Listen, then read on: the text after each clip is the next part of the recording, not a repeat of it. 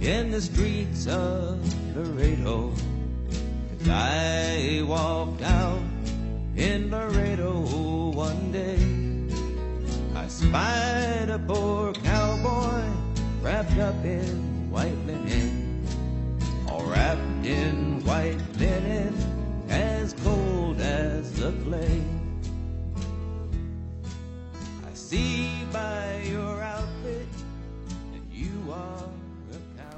Well, hello. Uh, welcome to the HP Lovecraft Book Club. It's actually been a while since I've done this. Um, I've been focusing on the Baroque cycle um, during my last weeks in the United States, and then I had to come to Taiwan, and I'm in quarantine. So one of my goals in quarantine is to finish up this HP Lovecraft series. Um, you know, I have enough time to do like an episode one day and take notes the next day, and and maybe finish it up. Um, I'll have almost enough time to do that anyway. So um, by the time I'm out of quarantine, I want to be done with this uh, Lovecraft series altogether. I'm not going to do any more episodes after that. I know uh, I've gotten letters and comments on Twitter from people saying I should do this story or this article or you know I do realize there's holes in this series, but I'm content with what I've done. You know, I, I mean even just these letters, it's just touch, it's just scratching the surface of what's possible in the letters, right? But I think we got a we got a good uh, exploration of this writer and his works and his his influence. Um, so with that out of the way, let's let's just jump into where we left off in the last episode. It's actually been a really long time since I did that first episode on the A Means to Freedom, which is the collection of Robert E. Howard and Lovecraft correspondences, mostly unabridged. Um, but we're going to pick up with uh, a letter um, by Robert E. Howard written in December 30th, and we're going to work our way through August of 31 or so. So um, a couple of really long letters here. Um, now this one is there's a lot going on in this letter actually. This a really diverse letter, and you see a lot of different threads that they these authors have been talking about seem to come together. Um, really, a lot on American history and the American experience as well, and it's it's really another good. It's kind of building off of what Howard was doing before of, of giving Lovecraft some perspectives on on uh, like immigration in the Southwest and just the overall culture of the frontier in America.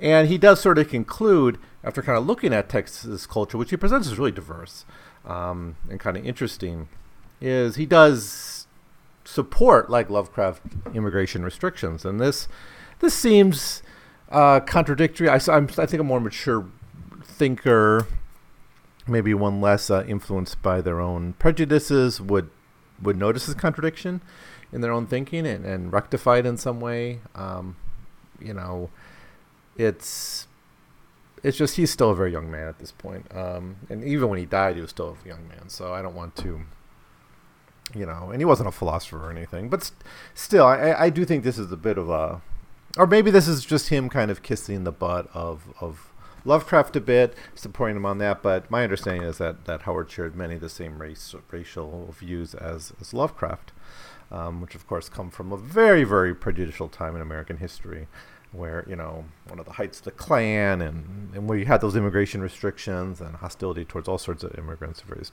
point, of various types. So he writes here, You are writing your denunciation of unrestricted immigration. I'm sorry to hear that the old sturdy New England stock has been so swamped with aliens. I'm glad to know that certain sectors have held their own. You are fortunate of having lived in a district apart from the mongrel swarms. Um, and I guess he's kind of saying there that, you know, I live in a much more diverse place and you don't know what it's like. It's even worse than you could imagine. Um, but he comes back to, immediately after this, he returns to something that kind of gets back to the original conflict between Lovecraft and Howard, uh, as we talked about in the last episode, and that is he kind of does say invaders are creative. And and I, and the thing is, I guess uh, Lovecraft would agree with this, um, at least from his fiction. We've talked about this many times, where the immigrant is a carrier of something interesting and powerful and threatening. So if you're to acknowledge they're creative, doesn't necessarily mean that's good, right? You could that could be the reason they're a threat, right? If immigrants if invaders were simply, um, like inferior types who couldn't affect the culture, well, then it's not a problem, right? You could let them in. You only need to have immigration restrictions if you have some, uh, like a, at least some respect for that that culture's power to dislodge your own, right?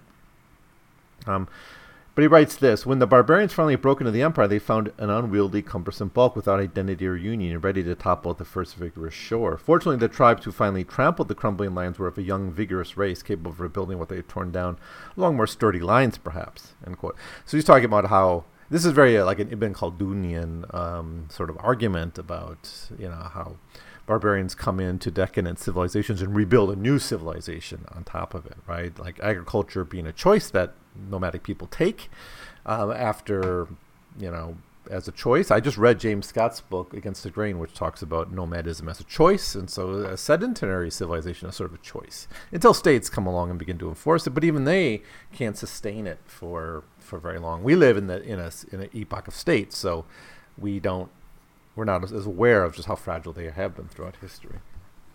Anyways, this is kind of an Ibn Khaldunian kind of argument uh, to some degree. Um, but, anyways, a lot here about hybridity, um, and especially in the South. But he still makes some pretty um, racist comments about the, the racial stock of the American Southwest.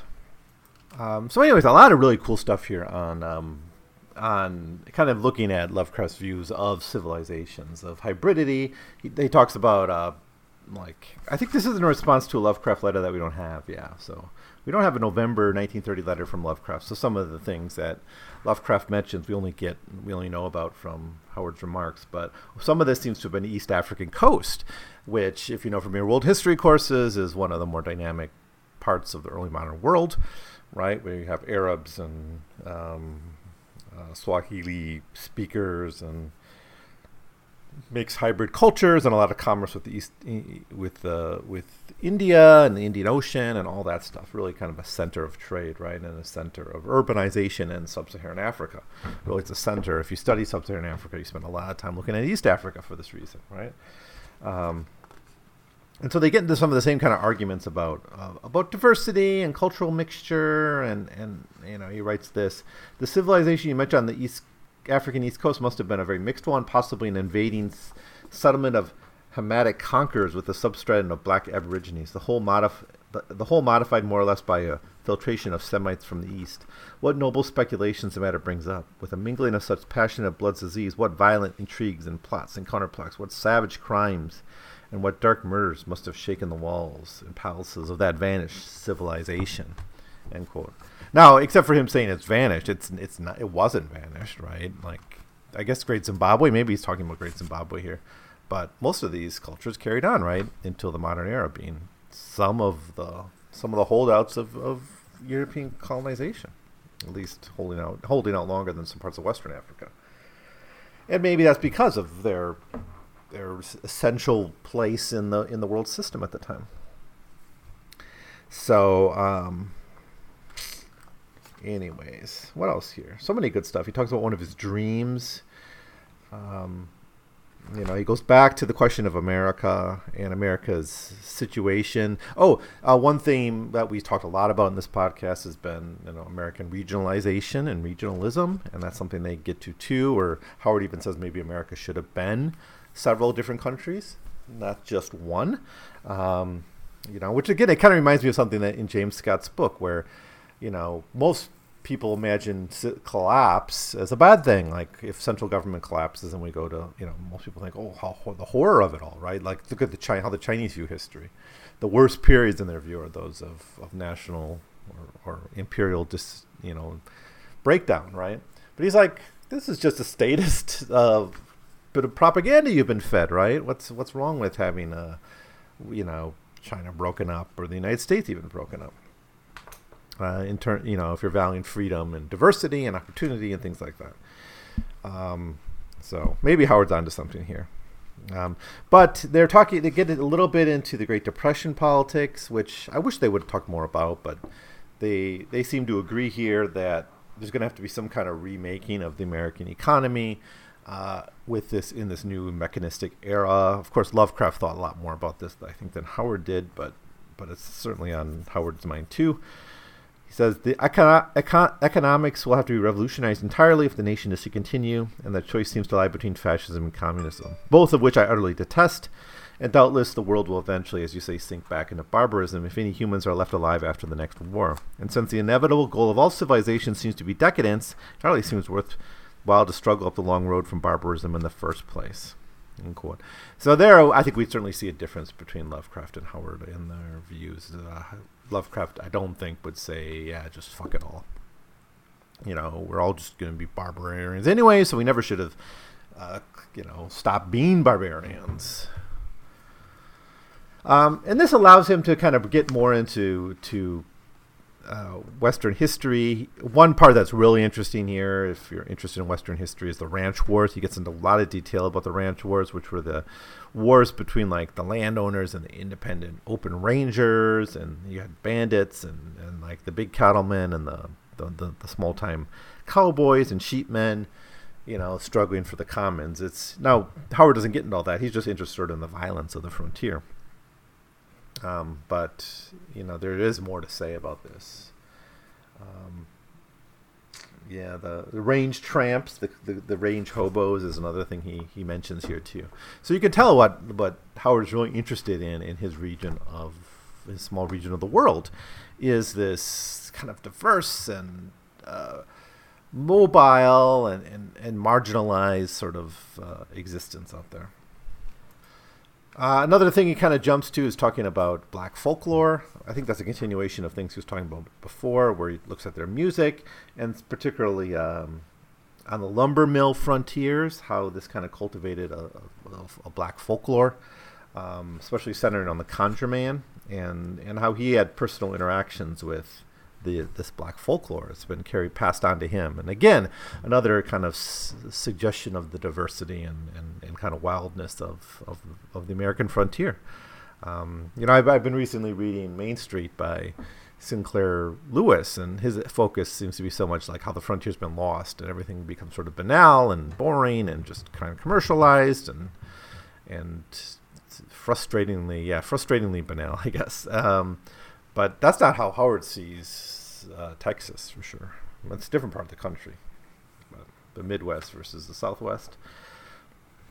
But anyways, yeah, um, kind of he talks about this kind of a, a frontier freedom where you have bootleggers and and this kind of very distinctive environment and all that. Um, so now, at the end of this letter, now again, this is a really great letter with a lot of stuff going on. So I, I'm only kind of marginally summarizing what you can find in this letter, but in the end, he he does talk about like materialism and kind of a rebel spirit and his kind of distaste for materialism.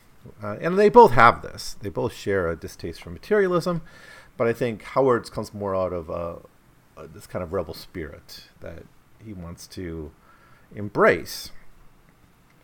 He says, A man who does not resign himself is like a caged wolf who breaks his heart and beats his brains out against the bars of his cage. Yet I must admit that such a course appeals to me more than that of calm submission. For doomed to failure, a man can still snarl and tear many a time, many and many a time, when one is reeling and dizzy and sick at heart and soul, broken and tossed by the blows of fate or destiny or whatever it is that makes life a hell on earth, one may wish for that, the ability of philosophical resignation. But with a slight renewal of strength, the old blinding, fighting lust comes surging back and makes him break his fangs into the iron bars anew. Now there is sort of a, a fascistic kind of um, you know fetishization of violence and, and will and, and all that in Howard's writings, but you know take it take it for what it is. Now after this we have another Lovecraft letter that's missing. It does seem I don't know. I, I didn't count out which they they're missing on both sides. So I'm not saying that one guy did better, was better at, at hanging on the letters, um, but or you know we don't know what happens to them. But this the, like for the 1930s, I wrote it down. We have um, seven of 18 are missing, right? But some are missing by Lovecraft, and some were missing by by Howard. So, but anyways, we we here have two letters that that Howard somehow misplaced, so they don't end up in our public record. Um, sometime maybe late 1930 or early 1931. Um, we next get a letter. Again, it's it's Howard, and it's dated January uh, of 1931. So we're moving into 1931, and, and we'll stay here for the rest of the episode, get into the summer. Now you get the sense reading this that that that something that Howard said, and I think we can guess what that was, triggered Lovecraft a little bit and led to him to response. And Howard begins the letter by saying, "Yeah, you're right." Now, does he really think that? Is he just being polite? It's hard to say, um, but you know, we we know Lovecraft is will tend to kind of lecture. Um, you know, he, he's he's kind enough in most of his letters, but he does with younger people sometimes, you know, go on a little bit, right? Which which is one thing reason I like the Howard letters is because Howard will go on a bit too, and kind of force him to, you know, sometimes put put Lovecraft in a bit of a corner.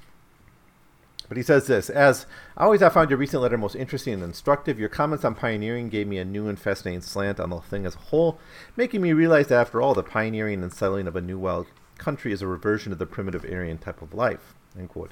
Now, this is great. This is a great kind of compromise because you know, Love, Lovecraft thinks that this is maybe a bad thing, and Howard think, yeah, that's not so bad. But they can kind of agree on the premise. The, how they might interpret it in their souls is is going to be kind of different. Um, but he does sort of say, okay, well, we're I'm talking about the West, and you're talking about New England, and New England's kind of special. Quote: I believe that New England, as represented by its older and pure elements, at least, presents a more firmly grounded bulwark of the deep, solid principles and ideals that once characterized this Anglo-American civilization. They can be found anywhere else, and will resist the senseless wholesale exploitation of mechanized modernism longer than any other parts of the country. This is you know, not only a concession to kind of Lovecraft's views on this, but you know his regional prejudices are explored as well.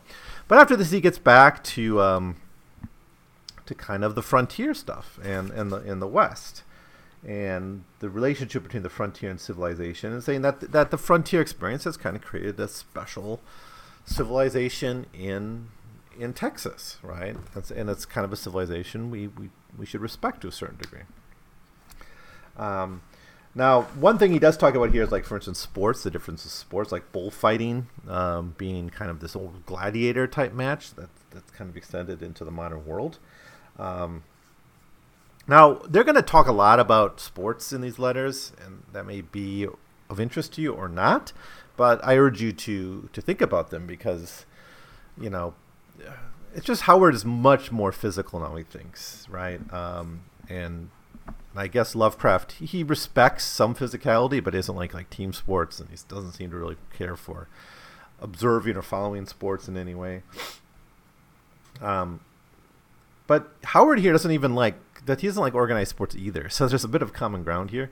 He likes the more like physical man versus nature, man against man kind of sports, boxing, right? Of course, and he kind of throws out a liking for bullfighting and things like that. Um, and he doesn't like the fact that a lot of people just sit and watch sports. He thinks that there should be a more participatory kind of thing. And, you know, the idea that people just watch, tailgate, watch games and get drunk is, is kind of distasteful to them. To him, anyways. They even get into PE, which, you know, it's, you know, again, I think both kind of think it's of dubious use, but, but maybe Howard is a little bit, he, he actually does seem to want a more phys- physical a better physicality in in education and in culture.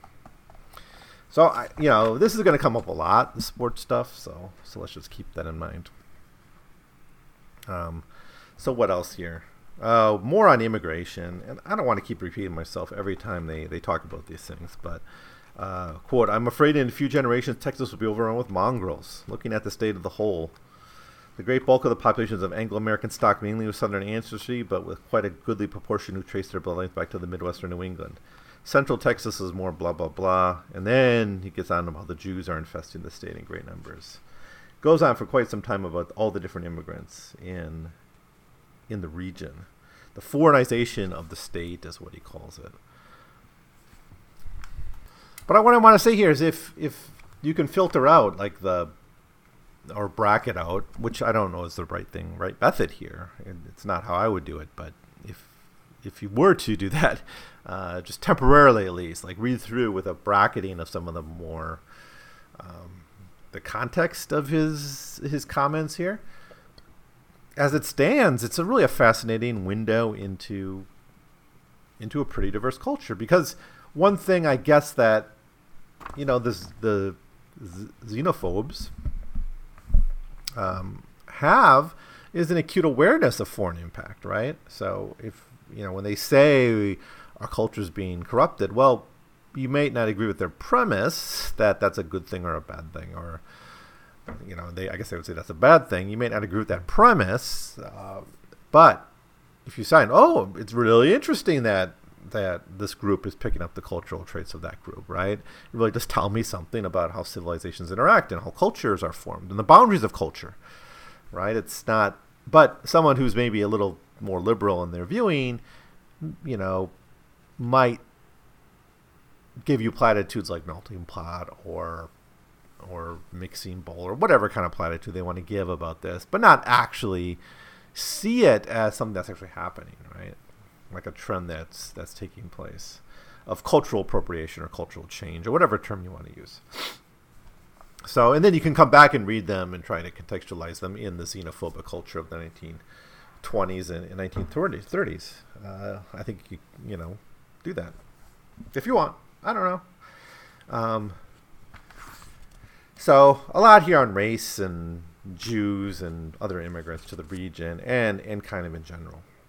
Um, now after this, he gets back to dreams because I because remember Howard wrote about a dream he had, and then Lovecraft responded with a dream he had apparently, and then he's he he also starts talking about dreams, and his his argument is basically I have dreams of the West, and your dreams are coming from your cultural context, and and Howard says he dreams of things like Indian wars right? He dreams of being like a cowboy or being in a in a cabin, you know, all by himself, and, and things like that. It's kind of wild, actually. Um, if he's if he really had these dreams as described, you know, he's really his dreams really are coming from his region, and why not, right? Our, our dreams are coming out of our own experiences, or whatever. Um, but when you look at writers who use their dreams in their fiction, at least Lovecraft did, it's significant that we understand maybe the psychological context that leads to them, right? Um, you know, the Indians killing him in his dreams. That's that's one thing he sort of complains about. Um, so as the letter winds down, um, and again, just so you're clear, this is the second of of letter letter to Lovecraft that by Howard that we're looking at here, even though they cover a lot of the same ground. Um, he gets back to this kind of what's the problem of America today, and he says the main struggle is between the individualist and the corporation, and I suppose nothing can stop the present cultural and industrial trends. Doubtless, in a few more generations, all the United States will present one uniform pattern modeled on the mechanized fabric of New York. End quote. Now, this you could have in Lovecraft's mind, uh, words uh, coming out of his mouth. I mean, and you would say, yes, obviously, this is coming out of his. This is this is what he would say. Um, so they really seem to agree on this this fear, but maybe for different reasons. You know, for for Lovecraft, it's more the devastation of culture, uh, of an established culture with this new kind of more barbaric culture, and for Howard, it's like we're going to lose like actually our individual freedoms. Um, we're going to lose our you know we're going to lose this kind of regional dim, dimetism. That's why I think he's a you know as much as he talks about immigrants in pretty unfortunate ways, I think Howard likes it. I mean, I think he digs it in a sense because I don't think he'd want to live in a world that's so static and, and you know like uh, what's that one? That's the stuff from those Dreamland stories. The when Doom came to Sarnath. I don't think he'd want to live in a place like that. He'd want to be on the side of the of the the fish people coming in right and taking over. Um, but anyways, he says maybe I'll write a history of the Southwest some someday. Um, but he get, he he spread some more stories, some more on black folklore and, and cattle rustlers and renegades, and he gets goes on a little bit on that stuff too. So uh, these two letters I think are really they're both diverse, um, mixing on different topics, but it's a nice. Uh, um, they're, fun, I think, and they, they I think they do give a perspective on on American history that you know again I think if you can sort of ignore some of the context of it and try to get to the truth, you know, understanding that maybe xenophobes do see trends, and let's give them that much credit, see some trends that maybe are really happening, and we may not agree with their fear of it, but but the fact that it's there is, is kind of a fascinating window into world history, I guess. Okay, let me stop this for a second.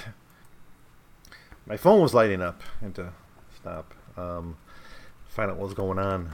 I I have to keep my phone on and my my announcements up while I'm in quarantine because you know they're gonna check on me, and if you don't answer, I guess the phone, I guess they flip out about it. Uh, the COVID gods are are gonna control my life for the next couple weeks, for better or for the worse. But it's just something I have to do to to get back to my normal life. Hopefully, I'll make the best of it. Although the jury's still out on it. Good start here to, to work on these letters again. All right, what's next? Uh, Lovecraft to Howard. Finally, we get a, a Lovecraft letter. It's a pretty long one. Um, not the longest here, but a significant one. Um, what do we have here? Oh, this is good. This, he he kind of comes up with this concept here.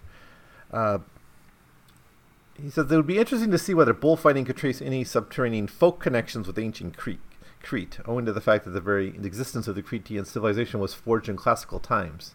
The link must be very slender.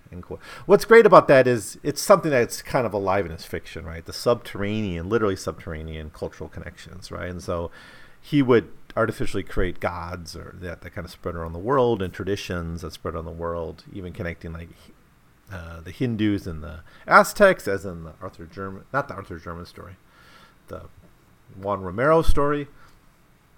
And he heard about the bullfighting in Texas. He's like, oh, maybe this is another thing like that. Maybe it goes all the way back to the Creeks because he's thinking, I think, of the Minotaur, right, and the the whole story with that. So maybe maybe they're into bulls or whatever, or maybe looking at the art and culture of Crete or whatever. I don't know how much known was known about the Minoan civilization at the time, but you know, when you study your, your Western Civ or world history, you might learn a little bit about the Minoans. It's kind of a, this weird uh, culture that's not really Greek, but it's part of the part of the world. So you study it before you get to the Greeks, but it's like just a weird culture that existed, right? Um, then he get then he kind of picks up on all the race and New York stuff and, and says some pretty nasty things about uh, uh, Jews but uh, we know his opinion about New York from very early in this podcast. But he's got this interesting thing here. I, I wrote fascinating next to it because I, I thought it was fascinating. Um, ultimately, if the pest doesn't spread over the surrounding terrain, now here he's talking about like Jews, right? Immigrants and stuff. This exotic population may make New York a strangely interesting place, which outsiders can live with more curiosity than repulsion. Even now, when one does not have to live there, there's a sinister fascination in this world the alien faces that Miller through the shadows cast by topless towers. One feels as one might in Bombay or Baghdad or Babylon, or some other forgotten city of Atlantis or Valusia. But, a, but it sure is hell on the native New Yorkers who remember and love the city they used to be. End quote. Now this is, uh, you know, you kind of want Lovecraft to push farther on this point and say, yes, like this is this is cool. These people are contributing to creating a new civilization, and let's not get let's not fetishize something just because it's old. There's a lot of shit that's old that we don't want to have anymore. But um, anyways, a lot in this letter too is responding to the comments that Howard's been making on Texas. And what can he say? He often says, like, I didn't realize how foreign nice Texas was. I think it'll be interesting to see how it develops. You know, what will be like in 100 years all this. Um, and then he he kind of finally is able to kind of make himself segue into something he knows a little bit more about in reference to the South, and that is Southern architecture, um, and particularly like the great plantation houses, which he visited, uh, as we know, um, and studied a little bit uh, in both like in Virginia, but also in the deeper South, right? Um, and he makes some really stupid comments here about how black people didn't create the great you know architecture of of the South. And it's like, yeah, it's obviously they didn't have the resources to do that. They were slaves, right? They weren't given. They didn't have a slave labor force themselves to build their houses for them. But, uh, anyways, it's that's that's one of the the moments where Lovecraft really is a bit cringy. Uh, unfortunately, because it's just stupid. It's it's not even that his I you know the ideas are odious as presented. They're dumb. I that's, that's I guess I, I I get this way when I see the Anglophilia too. It's like give me a break. What are you twelve kind of thing? Um, you can't think through the logical contradictions in this in this argument. But a lot of fetishization here of of that southern plantation uh, culture and their architecture and things like that. And he does talk about some of the Dutch influence on this stuff, but there's a really, um, I mean, it's a kind of a decontextualized conversation in many ways, but he does he, he there, there's stuff here. If you're interested in his views on architecture, I think this letter is something to to look at, I guess. Um, now he comes back to the question of Africa. Remember, there was that discussion about East African cultures, and Lovecraft can't imagine black people creating civilization. So he just says, "Well, they must have assimilated a lot of, of Aryan or Semitic blood along the way." So disregard that nonsense. But it's here on the page for for what it's worth. Um, Look at this one. Perhaps there were no blacks even in Rhodesia when the Semites came down the east coast and founded Zimbabwe. Oh my gosh! I mean, just stretching the the imagination just to take away from black people a civilization that was recently discovered and, and dug up and being talked about. It's like, well, it, it's like, you know, it, it must have been them, right? It's I guess I go. Well, who's that? Smith, that guy who was saying kind of all civilizations come from one origin. Maybe it's coming out of that argument, but but Lovecraft doesn't agree with that. He he makes a point of disagreeing with that. But when it comes to Africans, you know, it must have been some imported culture that did it. Anyways, pff, to this part of the of the letters. But it's useful if you want to know what he kind of is just his view on race, because you know he. I do think a lot of he, his racial discourse is about immigration, ultimately, and people that he does not. He does see as powerful, but certainly there is a, with people of African descent and of Africans. He goes out of his way to make comments like this that that are hard to take seriously, especially as a modern thinker, but even at the time. You know, I don't think archaeologists at the time writing about Great Zimbabwe and were, were saying, "Oh, this must have been you know Jews, the lost tribe of Israel, or something. That that that created this because you know it's got brickwork that survived to now. That you know, I don't know, because they were engaged in trade or anything ridiculous like that. Um, anyways, dreams. He then gets to dreams, and he says, "Yo, you dream of Texas? Well, I dream of romantic Hispanic stuff. Uh, I dream of like the Saxon conquest of Britain and all this nonsense." Um, and then, but the point here, I think, is right. You know, you dream about what's in your headspace, whether it's regional, whether it's cultural or, or historical or whatever. And, you know, he thinks he's, I mean, he does sort of get to this weird place where he's like, oh, maybe it's like the blood that's influencing the dreams. Um, you know, not just the headspace, but anyways, he writes, for instance, yet as a matter of fact, I have not a drop of blood in my veins other than Teutonic and Celtic, and I'm lanky. Um, what that has to do with why he dreams a certain way is is is neither here nor there. But you know, it's just I think yeah, it's not that hard to explain. But it's fun to see him reflect on his dreams, I guess, because we know of some of his dreams, and they are he's true about this, right? That they do. He does seem to dream a lot about ancient Rome, right, and Roman cultures. So whatever, he can dream about what he wants. Um, then the letter ends with a bunch of stuff on like weird fiction, I guess. He says maybe this Conjure Man stuff could be a good story someday. Uh, he says like, you know, and then he gives him Arthur Jermyn, which I guess is him saying, "Hey, look at me! I wrote something sort of about Africa and African cultures, even though it's about a guy whose grandma is a is a monkey." So I go, "Hey, I, I did something about Africa." I, I talked about that story at length in previously, but he does send it off to Howard here. Um, and they talk a little bit about the weird fiction market and some stories that are out. So, you know, that's that. So, I think though, if you look at these, the two Howard letters and the Lovecraft response, I think the Howard letters just show what a brilliant person he was, and and how Lovecraft could be really burdened, I guess, by by certain prejudices. Unfortunately, I guess. So after this, we have a a short letter um,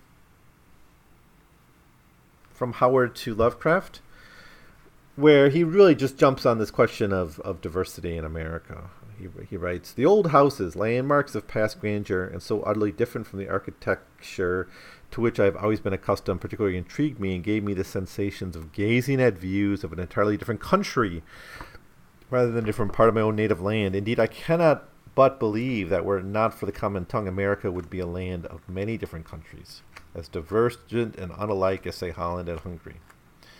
End quote. Which, it's like, so what's the problem with immigration? I mean, if, if you think this is all kind of cool and it makes life interesting, you know, I don't know. I think sometimes he's he knows his audience in a way. But I don't know. Maybe I'm trying too hard to to vindicate Howard from some of some of these accusations of racism. And if I am, I'm, I'm sorry. That's not my intention. I just I'm just reading these letters and I, I see someone tr- struggling to make an, older person he admires like him. But at the same time, strong hinting of a different point of view underneath the surface. Uh, so then we have a, a letter to uh, to uh, from Lovecraft um, to Howard from February 31st, and we I'm presuming it's long just because Howard's response is long. Um, Howard's response is almost 20 pages in this book. Um, but let's just jump to that response, which was written also in February of 31. So a lot of what interests me about this letter is his perception on like New York, because he comes back to the New York question and says again, I don't know what Howard or what Lovecraft wrote in the February 31 letter, so let's presume some of this is a response to it. But we've seen enough to know this. But it must be something about resistance because he, Howard does say, "Well, I'm glad to see New York resisting modernist movement." Um, which is which is interesting because of course it's a center of, of American modernism at the time, right? You got the uh, if you study art history, you have that uh, going on, like all those modern trends in art, which which Lovecraft wouldn't have been much of a fan of. Um, but I think you know I don't know how much Lovecraft said about resistance formally, but certainly it's something that that Howard thinks is possible because I, I get the sense from other places that that Lovecraft writes that it's sort of just an inevitability, this modern mechanistic culture, and you can mourn the old, but you're not going to be able to like stop the trend of history. But maybe Howard here thinks, oh, maybe you can, a little bit. Um, uh, so he jumps around a lot in this letter, like all of these. They're they're letters, so that's what happens to them. But um, he talks about like the snake mythology, which I, I guess he sent him Curse of Yig or something. So they go on a little bit about, uh, or he goes on, I should say, Howard goes on a bit about uh, culture around rattlesnakes in the Southwest and Texas and things like that, um, and how essential it is to it. Um, but then he flips back to New York, um, getting at, like, kind of talking about He, the story He, if you remember this one, uh, which is set in this kind of time traveling New York architecture and geography. Um, he writes, I always wanted to see New England, but New York never interested me. But what you say of the dark aliens, towering buildings, labyrinthine alleys, etc., in your comparison of the city with Babylon and the dark towns of old, roused me with a sense of exotic strangeness, mystery, and weirdness, as in the shadow haunted, black spired cities of lost empires. Um, but then he jumps to an anti Semitic remark about Jewish control of, of media. So, um, whatever. The good in these letters is often um, mixed up with some of the some of the stupid remarks. Anyways. Oh yeah, here uh, come back where they come back to the West, uh, and he's he talks a lot about the West in this letter as well. Um, again, this kind of regionalizing. I think it's coming out of this kind of back and forth about different American regions, and and of course you feel you can educate someone about your region, right? And it's a way to carry on a letter. It's a way to carry on a conversation. Is to say, ah, you don't know much about this. I'll tell you about it, right? Which is it's a great adv- piece of advice if you're ever on a date or something, right? Or you ever want to build up a correspondence with someone.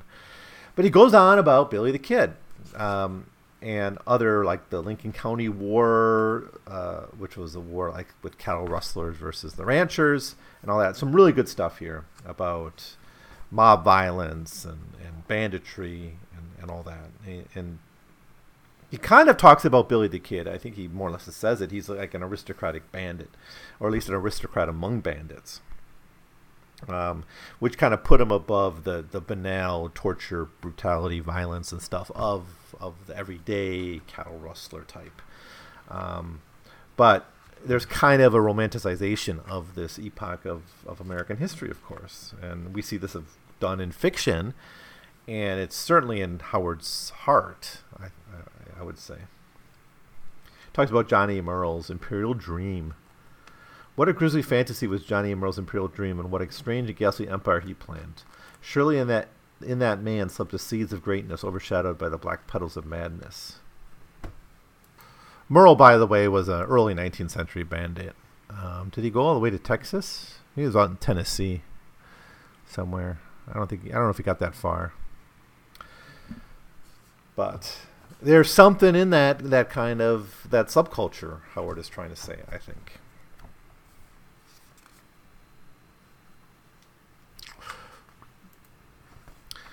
Um, they do a little a little bit here on fiction, on the fiction market and all that. But what's another kind of really fascinating thing in this letter is he says, "I read you, you keep saying this. You have this affinity for like the Greeks and the Romans, especially the Romans, and that, I dig it. I, that's that's cool. But but where's my affiliation, right? He's trying to think of like an old world affiliation. He sort of already talked about the this Celtic people, right? But he says, you know, where does he find his home? His like spiritual home, I guess, in history. He says, quote, I somehow feel more of a sense of placement and personal contact with Babylon, Nineveh, Ashkelon, Gaza, Gath, and the like than I do with Athens or Rome. I know nothing of the ways and customs of those ancient cities. Can I even form a clear mental picture pertaining to them? Yet when I think of the ancient world, my thoughts leap instantly and subconsciously to the valley of the Tigris and Euphrates and the fertile lands of Mesopotamia and the early days of the Semitic kingdoms. Right? Egypt's a brooding mystery. So there's something about like the Semitic cultures of the region too that he's kind of fascinated with, and so he just jumps him into. He starts going on about Saul and these kind of different uh, Israeli kings and and how these kind of this this Jewish genealogy of kings and prophets and ancestors and all that stuff really really interests him because they're kind of poets and warriors you know, they have a certain strength. They're kind of crafting this empire, the small empire on these larger empires. I think that's what it comes down to, right? And what does he dislike? He says, well, what I really don't like is Rome. And what is it about Rome? Well, you know, Rome's bringing civilization, right? Rome is.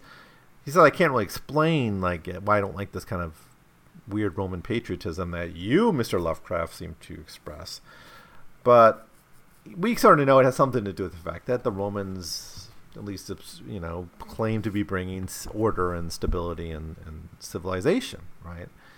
Um, they were the boss right? They they punch down. And and i think what's going on with his you know maybe in his interpretation of these jewish kingdoms is they're not they're like defending themselves through through through creating a culture their own poetry and at the same time they're fighting with the one hand. He talks about how david's you know on one hand pointing towards writing poetry and the other with a sword in his hand. Isn't that the Donatello statue that literally has that? Um, anyways, fun stuff here. He, he even says like if when it comes to England, I like the Stuart kings. You know, I, I think S. Lovecraft would like the Hanoverian kings. Uh, so next, we have a short letter to Lovecraft from Howard dated March 1st, 1931. There's not much to say about it, it's only about a page long. Um, and he mentions a little bit about San Antonio being a little too mixed for his taste, and where he's kind of from western central Texas, where you have a little bit more homogenous uh, culture. But San Antonio, it kind of maybe San Antonio is kind of being presented as as maybe New Yorkish in its in its way, um, but it's still a place he goes to and, and kind of seems to enjoy to a certain degree. Um, then we have a letter from um, by Lovecraft that doesn't survive, and we don't know quite when it was written. Um, and this is followed by yet another Lovecraft note, uh, like a postcard thing, um, to uh, at, to Robert E. Howard, written when he was in St. Augustine. So this is during his southern trip, which we talked about when we looked at the the selected letters of H.P. Lovecraft and he really likes uh, this place, as we know. Uh, no Indian influence. Augustine has lost much naive quaintness because of tourism, but nevertheless, it's he's kind of fascinated by. Um, as it, it is, it's kind of like White he likes Quebec as, as kind of an example of an of an antique survival in the modern world. A little corrupted by tourism, though. But when does that not happen? I suppose. Um, then we have uh, another HPL, I guess a, a, postcard maybe that doesn't survive from another part in Florida. Um, and then the next long letter we get here is um, from Howard to Lovecraft um, from June 31. So I guess it's a lot of the same stuff. He, he explains a little bit more about John A. Murrell, um, who he describes as a hellbender. Um, and it actually connects him just kind of race to uh, to slave uprisings or things, which uh, you know, I mean, he's worth maybe looking into a little bit more for some of that history, and how he kind of fits into the narrative the the, the genealogy, I guess, of Western bandits. Um, now, there's an important kind of heart here in the in in the letter, going to the question of racial memory and cultural memory and things like that and he does and it, we know lovecraft doesn't really buy racial memory in, in any real sense as like a genetic thing. But howard here writes fantastic fantastic linkings with bygone ages are certain curious. I must confess i lean towards the theory that racial memories are transmitted from ancestor to descendant though i'm not prepared to offer any argument upholding it. Um, so he says like re- this is coming out of i think something maybe Lovecraft responds to what Howard says about the about him having these like uh, connections to the to these to these Babylonians, and Howard's like, well, maybe my ancestors came from Babylon. Maybe I have that like Oriental blood in a way. Um, he says, uh, to me, history seems mostly a chaotic jumble, though, which moves certain fairly well defined streams and currents, but which is mainly too tangled for my own comprehension. Uh, now that's kind of on a different topic, but it's really good and important to our understanding of these two men. In part because, like, history is something that's t- tangible and understandable for Lovecraft. Like he can grasp it, but and, and periodize it and understand epochs. And Howard's like, it's just a bunch of facts and it's chaos, right? He's got a much more postmodern almost view of what history is. And of course, as historians, and I, am one of them, you want to have periods, you want to have cause and effect, and you want to you filter through facts, right? So when you write a history account, you put a bunch of facts on the table, right? And you're like, well, what picture do I get from here, right? So you put a bunch of pictures, you put a bunch of, like, say you empty out a puzzle on that table, and you got greens and blues and reds and yellows and all these different colors, and you're like, you know, I think this is a puzzle of a tree, right? So you put together all the greens, and you kind of said, well, and you set aside the other stuff, right? Maybe you include some of that stuff, but it becomes background, and you're left with a puzzle like a picture of a tree. You're like, ah, I was right. The puzzle was a tree, right? And Howard's saying, no, it's all these, it's chaos. It's all these things, right? And you can't really narrow down a narrative. Um, it's it's kind of a barbaric view of history almost, right? If you want to put it that way. Um, now, Lovecraft much now moving on for a second. Now Lovecraft must have said something like, "How dare you malign the Romans? They didn't try to destroy folk cultures the way you suggest." And Howard's like, "Okay, that's true. Rome more attempt to destroy folk traditions of her subjects, um, and maybe living in Rome was better than living in the feudal age. I don't know, but he kind of says, I'm still at the end of the day, I'm siding with the barbarians." He says, uh, My sense of placement, as I mentioned, is always on the barbar- barbarians across the walls. Indeed, when I look upon the picture or drawing of some old wall city and try to imagine myself in the setting, I always have a sensation of standing on some wooded hill or in a desert without, gazing over the walls rather than being inside the city. Good stuff. Nice. Um, a nice summation of, I think, his point of view and where it's going to really be, be different from uh, our, our, our other man here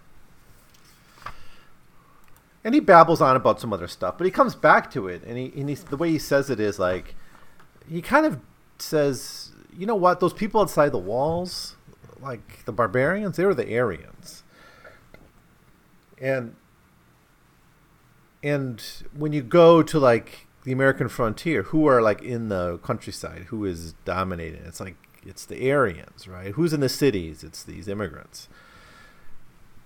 So I I get the sense he's trying to say that like the this Aryan culture that we both seem to be defending here and, and, and uplifting is a barbaric culture. It's a barbarian culture ultimately. Um, anyways, I think so. And then he gets back to some violence. The role of shotguns in winning the West. Men from the mid- from the Middle West ready to fight at any moment. Good stuff, really some good stuff here. Um, towards the end on violence. And he sends him a poem. He sends him a poem called The Grim Lands. Um, now, this would eventually be published, I guess. But, anyways, I guess I cut that letter a little short, but that said, there's like two really important things there. One is this idea of like racial memory, and the other is kind of him firmly stating he's on the side of the barbarians, which I which I kind of respect. I I don't know why it has to be kind of why it can't just be a cultural thing. Why both of these people have to make everything about race at the end of the day, but that again is the the the water they've been swimming in. Um, so next we have a, a postcard by Lovecraft, which doesn't exist, uh, unfortunately. Um, and then we have a little short note to uh, by Howard to Lovecraft, just talking about weird fiction, really things. Um, Whisper in Darkness, the publication of it, some other things. Um, but we really want to get to the last two letters um, by by Howard here. I guess we we are we're only getting oh no we got one from Howard, one from Lovecraft to Howard, and then one final letter, and we'll be done uh, with this section of the of my read through. So first we have uh, Howard to, um, or Lovecraft to Howard, I should say, and he spends much of this going on about his trips to to Key West to Florida and how much he likes it. Um, he even seems to like some of the sea voyages he took on. I think he went to Key West, so he appreciated that. Um, and he kind of says, "Thanks for all the great stuff you gave me on the Southwest. It's really going to be useful." And then he jumps into some race stuff. Um, racial, like a really important racial commentary, I guess, shows up in this letter. That's what I'll call it. Um, so he talks about like, uh, right, even South Africa, right? Listen to this about the Boskops of South Africa. I saw them refer to only the other day in connection with the possible ancestry of the Bushmen or Bosjesmen of the Orange Free State, a small, intelligent, copper-colored race akin to the Hottentots and sharply differentiated from the thick-skinned, thick-lipped, gorilla-like West African blacks. Certain comparisons of cranial measurements suggest that at least a small strain of the Boskop blood has survived in these superior natives, whose qualities have hitherto been attributed to an Asiatic origin. End quote. So this is going back to that question: like, did Semitic people, you know, move south and, and kind of intermix with blacks, and that accounts for some of their more successful civilizations. Um, now, then he jumps and says, "Well, I don't really buy this racial memory thing." Um, he says, "When we consider the vast number of our distant ancestors, the almost infinite extent to which our hereditary is divided and subdivided as it recedes in time, we can see how slight an effect upon us is exerted by any one ancestor." Which is a pretty logical and scientific way to look at it, because he understands culture isn't something that's in the blood; it's something that's around us. It's in our architecture. It's in our cities it's in the culture that actually exists, and that is something we inherit because of where we're born and where we're from. But it's not something we inherit through uh, through the egg and the sperm, right? He says instead, what we have is hereditary emerging when we have a large people of a similar cultural background living together, right? Um, and that's what immigration threatens, of course. So this is a pretty, I think, key statement on on how what race really means to him when he's talking about it, and, and in association with certain cultural values or civilizational concepts. Now, mostly here he's responding to things Howard said. Like Howard said at one point, like I think more people are like ang- like Aryans are moving to the countryside, and Howard's like that's interesting. I hope that's the case. It seems to be the opposite here. More people moving into cities, and that seems to be a bad thing. Um, but here's this wonderful little passage, which I just have to read to you. Um, he says, By the way, I don't think we have as many big foreigners up here as you do in Texas. Southwestern soil and air must agree with them. Our Providence Latins tend to be very undersized, so that the old Nordic stock still towers physically over all comers. However, in western Massachusetts, the Slavs are rather tallish as well as thick set. Generally, the peasant races of Central and Southern Europe tend to be thicker, chunkier than we, although not so tall. They have thick necks, wrists, and ankles, where ours are thin though they do not exceed us in either height or breadth of shoulder. That's a curious contrast which you point out in connection with Latin and Nordic knife fighting. Doubtless, each of the two tendencies is deeply bound up in some tra- transmitted racial tradition. Our northern Italians used to be great stabbers, but under the Capone influence, they are now turning to the use of machine guns from ambush. The progress of urban civilization. So that's pretty, pretty hilarious. So culture's just changing you know, knife fighting might be a cultural memory, but it can change. It's not in it's not in our blood.